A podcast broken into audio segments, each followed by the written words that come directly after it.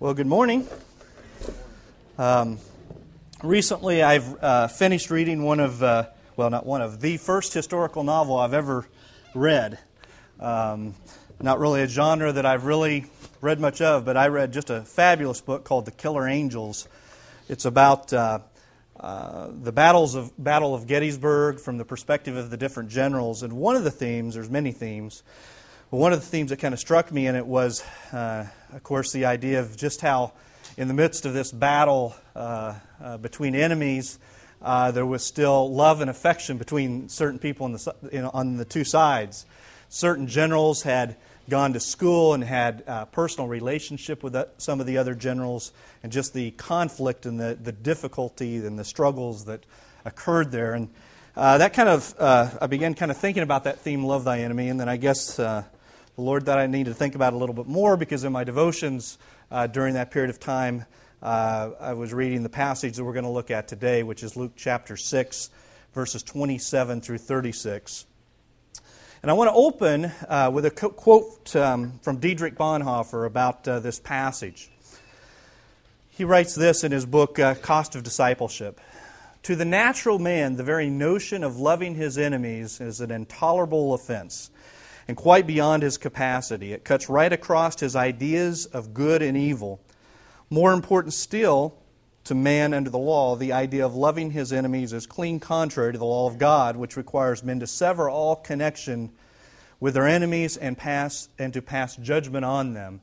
And uh, quite frankly, I find myself probably in that category uh, where I'm looking for justice for my enemies. Uh, some of you may uh, be in that as well. Um, but this passage that we're going to look at today, I think, teaches us a little something else. Not that justice isn't uh, going to be the Lord's and there's going to be a reckoning, but, but there, for, the, for us as individuals, we are to show mercy even to our enemies. Just a little bit of context for Luke chapter 6, verses 27 through 36. Uh, this is a parallel passage, at least I believe, to Matthew 5 through 7. Some would disagree with that, but I think there's pretty good uh, evidence that this is a parallel passage with the, the Sermon on the Mount, where Jesus, where the Beatitudes are given. And this particular passage um, is dealing with the idea that Jesus did not come to abolish the law, but to fulfill the law. Or another way to say it may be, Jesus more fully is more fully revealing the law. Uh, this is in the context, if you look at Matthew, in its parallel, uh, uh, parallel passage in Matthew 5 and 7, the, the section that we're going to look at today, Luke chapter 6, is in the context of a uh, you have heard it said, Jesus says, and then Jesus goes on to say, But I say to you. Uh, and he goes on to talk about things like, You've heard it said that murder is wrong, but I say you shouldn't even be angry with your brother. You've heard it say that adultery is wrong, but I say if you look after a, a woman with lust, you've already committed adultery. Uh, you've heard it said that false vows to God are not right. I say don't even make vows to God. Uh, and then the two uh, sections that we're going to uh, come to is you've heard it said that there's an eye for an eye and a tooth for a tooth, the idea of justice. Uh, but I say to you, you need to have mercy and love for your enemies. You've heard it said to love your neighbor, but I'm saying to you, love your enemy. Uh, so there's a contrast. I think there's a fuller revealing of, of what the, the, the standard and the law of God really is. I think he's showing the people that they are no longer living this time that he's giving this uh, message, that it's about ready to come upon a new time, that the old theocratic system is gone and God's kingdom not fully being revealed yet, although it will be in times to come. But Jesus is revealing the pure holiness that God demands in his kingdom, a demand that is ultimately satisfied only by Jesus Christ himself. So let's read the text Luke chapter 6, 27 through 36. But I say to you who hear, love your enemies and do good to those who hate you. Bless those who curse you. Pray for those who mistreat you. Whoever hits you on the cheek, offer him the other also. And whoever takes away your coat, do not withhold your shirt from him either. Give to everyone who asks of you, and whatever and whoever takes away what is yours, do not demand it back. Treat others the same way you want them to treat you. If you love those who love you, what credit is that to you? For even sinners love those who love them. If you do good to those who do good to you, what credit is that to you? For even sinners do the same. If you lend to those from whom you expect to receive, what credit is that to you? Even sinners lend to sinners in order to receive back the same amount. But love your enemies and do good and lend, expecting nothing in return. And your reward will be great, and you will be sons of the Most High, for he himself is kind to ungrateful and evil men. Be merciful, just as your Father is merciful. And as I read those verses a few weeks ago, it's one of those things, sometimes you get a song in your head, you know, you get a melody in your head, and it just won't go away. That's kind of what happened with this verse. It just kind of kept ringing back in my mind. Love your enemies, pray for them. Um, and so, from a personal perspective, I thought it would uh, God was telling me to spend a little time on this, and I thought I would share it with you as well. You know, there's two kinds of passages that you can label difficult. Some in the Bible, passages that are difficult to understand, and then there's those passages that, quite frankly, are fairly easy to understand, but are much more difficult uh, to carry out and to abide. And I would say this is probably the latter. Um, and I think we have to be careful how we respond to some of these hard teachings of Jesus. I know sometimes it's very easily to read, uh, read these and think, well, Jesus didn't really mean that. He must have meant X, Y, Z, whatever it must, may be. And a lot of times we have a tendency, I think, to uh, maybe turn it into a symbolic saying or uh, justify it in some other way. Um, all the while missing the radical truth of what Jesus really is teaching. And uh, we need to let the truth of these hard teachings penetrate our heart, hearts and change our view of the way things really are. So, the command love your enemy. Love your enemy. I think first we must ask, at least the question that comes to my mind, is who is my enemy? Uh, we talked about this in family devotions a little bit, and Erica piped up just as quick as could be and says, Satan. and, you know, she's, she's absolutely right. I mean, that's probably one of the first things that comes to our mind. Um, certainly, Satan is our enemy. However, I don't think that's what Jesus is, is dealing with here in this particular passage. I think he's dealing with human relationships. Remember, it comes in contrast to the idea of love your neighbor. So love your enemies. I think he's dealing with human relationships. I remember my first enemy. I don't know if many of you do. Little Randall was, uh, out, I lived out on a farm, and uh, I had my Evel Knievel uh, lunchbox. I don't know, anybody have one? It doesn't matter. Completely irrelevant. Okay. And I got on the bus. All right. And I got on the bus, and I was just, you know, pretty pretty shy kid, and I wasn't bothering anybody. But this this man, this boy named Keith, some big high school bully, comes and starts, uh, I don't know, just making fun of me, wanting me to move out of my seat. He was my first enemy. My second enemy uh, was a little girl in fourth grade. I used to always bring my lunch, and I would uh, come into the table and I would sit down, trying to be friendly to this poor little girl. I would, I, that's the wrong way to say this little girl, and uh, she, you know, and she would just start crying when I started looking at her, and I kind of got in trouble for that. So, anyway, those were the, my first enemies. And I keep and I thought about those little experiences. They're kind of trifle. They're kind of, you know, what's the big deal?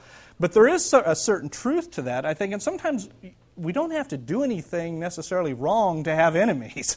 That's one thing I think to keep in mind when, uh, when we talk about this idea of enemies.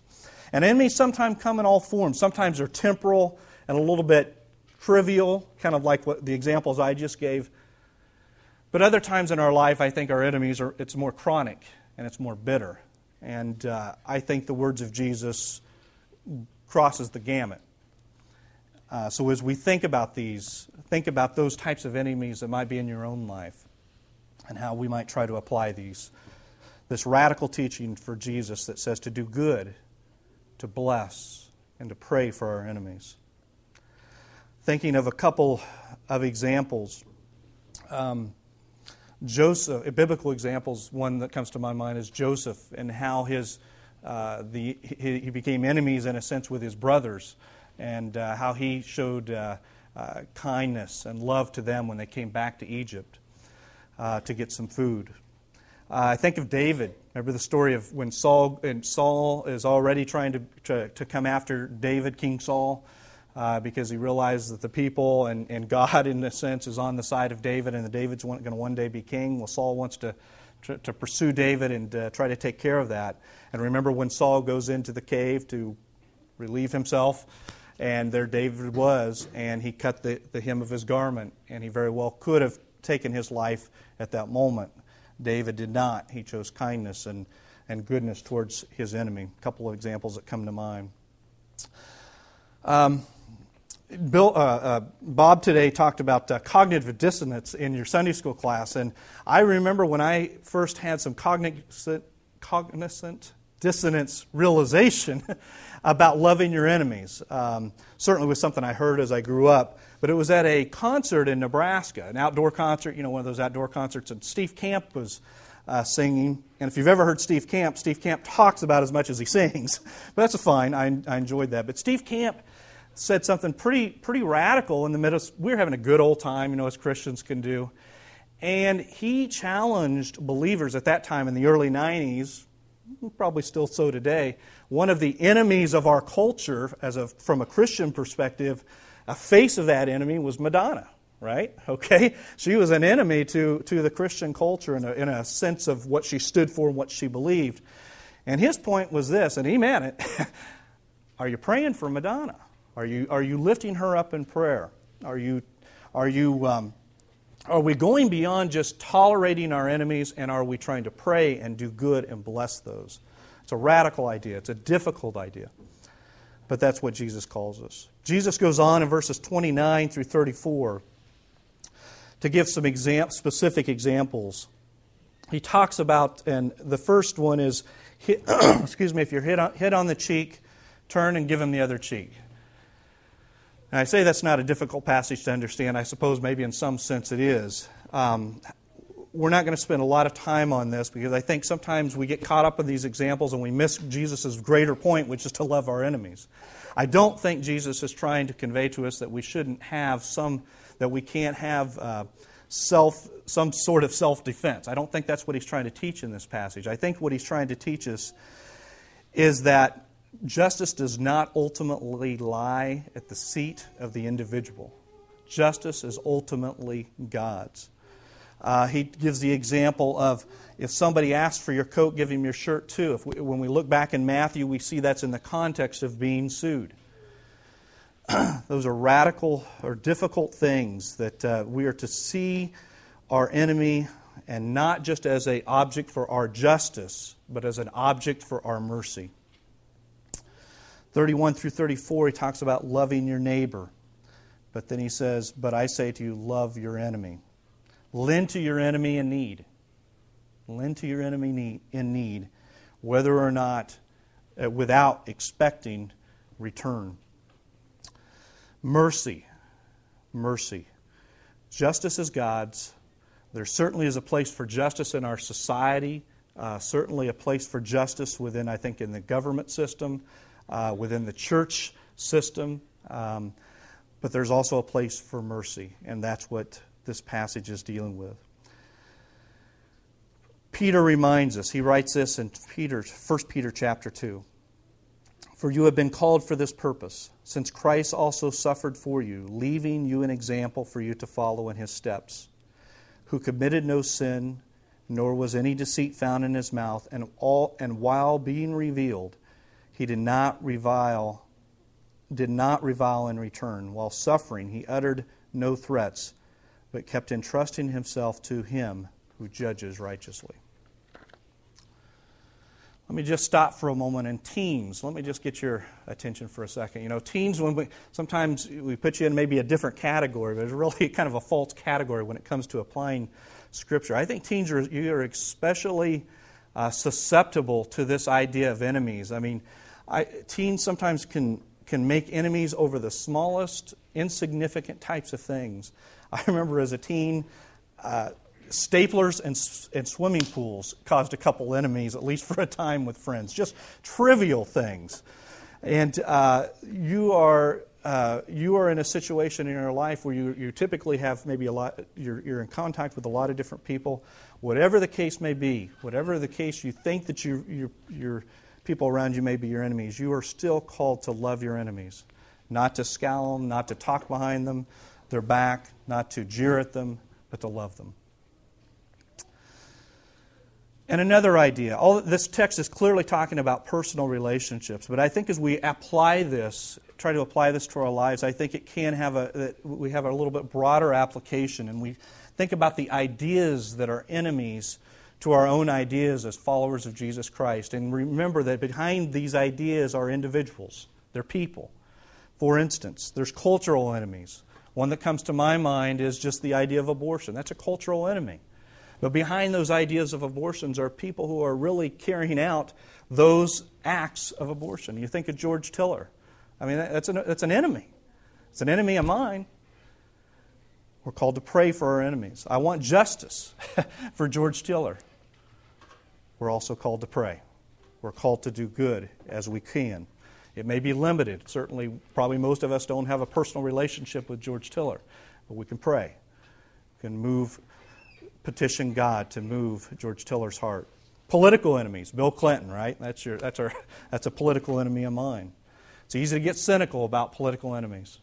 Mike last week talked about imitation and how kids uh, pick up on imitation. Holy smoke, in this area. I, I've definitely seen this in my family where I get a little bit cynical about politics and the people, the, the as I see it, the opposing party very easy to get completely cynical about that, at least for me, and the kids pick up on that easy, uh, quickly and easily. We are to pray for our enemies. Political is included. Theological enemies. Uh, I've got one time I've got in the mail. I don't know if I've told this story. Again, I apologize if I tell the same story. It's hard to remember who I tell what. But I've got this little eight and a half by eleven sheet of paper in the mail. Have you ever got one of those with a little printing around the outside that's supposed to make it look like a rug? And basically, you're supposed to get down on your knees, well, send some money in, pray. You know, just, just completely taking the gospel and twisting it and turning it on its heels. That ticks me off, to be quite angry, eh, quite honestly. I need to pray for my theological enemies. Another area I think that we can have some enemies that uh, is in our families. Um, I know I've seen it in my own families, sometimes only for a season, for a time. Um, jealousy can a lot of times occur inside a family. Um, family enemies are uh, can sometimes be very difficult types of situations. Uh, but we must be we must get beyond simply tolerating our enemies and love them. Now, lest you think I've gone just completely too far on the love side, I remember I grew up in a Methodist church and uh, we had this pastor come in. I was a little kid, but I remember my parents always talking about uh, this pastor, this new pastor that came in, and all he ever talked about was love, love, love, love, love, love, love. And, uh, uh, and it was true, and justice really never came into play there in that particular situation. Uh, but that's certainly not where I'm at. I'm not saying that we love at all cost. Loving your enemy does not mean we agree. Loving our enemy does not mean we promote. Loving our enemy means we love in spite of. Um, and it's not either truth or love, it's both. Loving our enemy does not have to be the same as is not the same as agreeing with them. 35, verses 35 and 36 talks about being merciful to others because God was merciful to you. And I think here in this section we really find the punch, if you will, or maybe a knife in a sense. As we love our enemies, so shall our reward be. How, we will, how will we be rewarded might be debated, but that we will rewarded, reward, be rewarded is a promise from Jesus. Not only will reward come as we love our enemies, but Jesus tells us something else. As we love our enemies, we are identifying with the character of God. So much so that the passage tells us, and he uses the phrase, that we will be sons of the Most High. As we love our enemies, we are exhibiting the very character of God. And if this is not enough reason to, to love our enemies, Jesus gives us one more. And in a sense, I think this is the crux of the entire passage. The persuasion that Jesus uses kind of has that thou art the man ring to it when Nathan went to David and he confronted him about his sin with Bathsheba.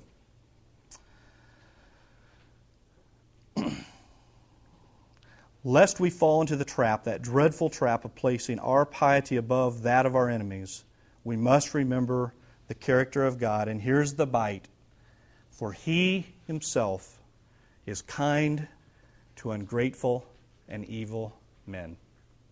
You and I, before we came followers of Jesus Christ. That's exactly what Jesus did on the cross. We were enemies of Christ and he loved. Paul recounts in his letter to Titus, chapter 3 For we also once were foolish ourselves, disobedient, deceived, enslaved to various lusts and pleasures, spending our life in malice and envy, hateful, hating one another. But when the kindness of God our Savior and his love for mankind appeared, he saved us not because of the, righteous deeds that we have done, but according to his mercy. By the washing of regeneration and renewing by the Holy Spirit, whom he poured out upon us richly through Jesus Christ, so that, being justified by his grace, we will be made heirs according to the hope of eternal life. Before we came into that right relationship with God, by placing our faith in Christ, we were the enemy. God did not jeer, mock, mistreat, or snarl at us. He loved us first.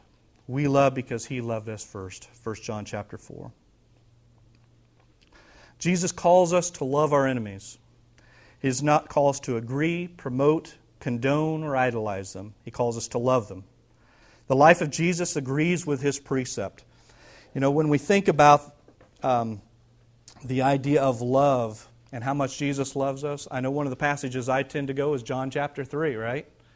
Is when Jesus is talking to Nicodemus. And isn't it interesting? What more of an enemy did Jesus have than the Pharisees? Take a look at Luke chapter 11. the Pharisees were certainly an enemy of Christ. And but yet that is the chapter we often go to to show the love that Jesus had. Jesus calls us to love our enemies that is the task at hand. I want to close with another reading from Bonhoeffer and on this passage. And he says this How then does love conquer? By asking not how the enemy treats her, but only how Jesus treated her. The love for our enemies takes us along the way of the cross and into the fellowship of the crucified, capital C. The more we are driven along this road, the more certain is the victory of love over the enemy's hatred. For then it is not the disciples' own love, but the love of Jesus Christ alone, who, for the sake of his enemies, went to the cross and prayed for them as he hung there. In the face of the cross, the disciples realized that they too were his enemies, and that he had overcome them by his love. It is this that opens the disciple's eye and enables him to see his enemy as a brother. He knows that he owes his very life to one, to one who, see, who, through, who, though he was his enemy, treated him as his neighbor and drew him into fellowship with himself. Let's pray. Father, these words of your Son that he spoke on this mount some 2,000 years ago, I think are as challenging to us today as it was for his hearers then. Father, we find it difficult to love our enemies. Sometimes it seems almost impossible. But Father, that's exactly where we found our place before you came to the cross. And Father, that is what you are calling us to. And Father, we, I'm sure, have different types of enemies. I said some trivial, some more bitter some ideological. But whatever the case may be, I pray that you would help us to be a people who not only love our neighbor, but love our enemy. In the name of Jesus Christ, we pray. Amen.